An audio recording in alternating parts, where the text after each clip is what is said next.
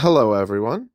Today, I'd like to briefly introduce a new series called Families Under Construction, part of the Popular History podcast.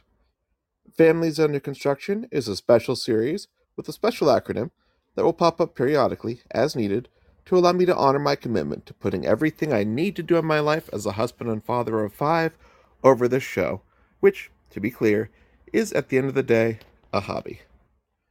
Given the nature of Families Under Construction, these episodes will be recorded without my microphone and without real editing.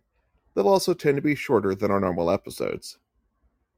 Today, in overall history news, I did want to mention that the Newark earthworks, that is, the Great Circle Mound and the Octagon, have been included in the UNESCO World Heritage Registry, which is pretty cool.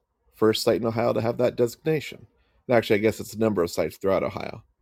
I grew up around these mounds and still see them regularly. Golf course, for now, and all.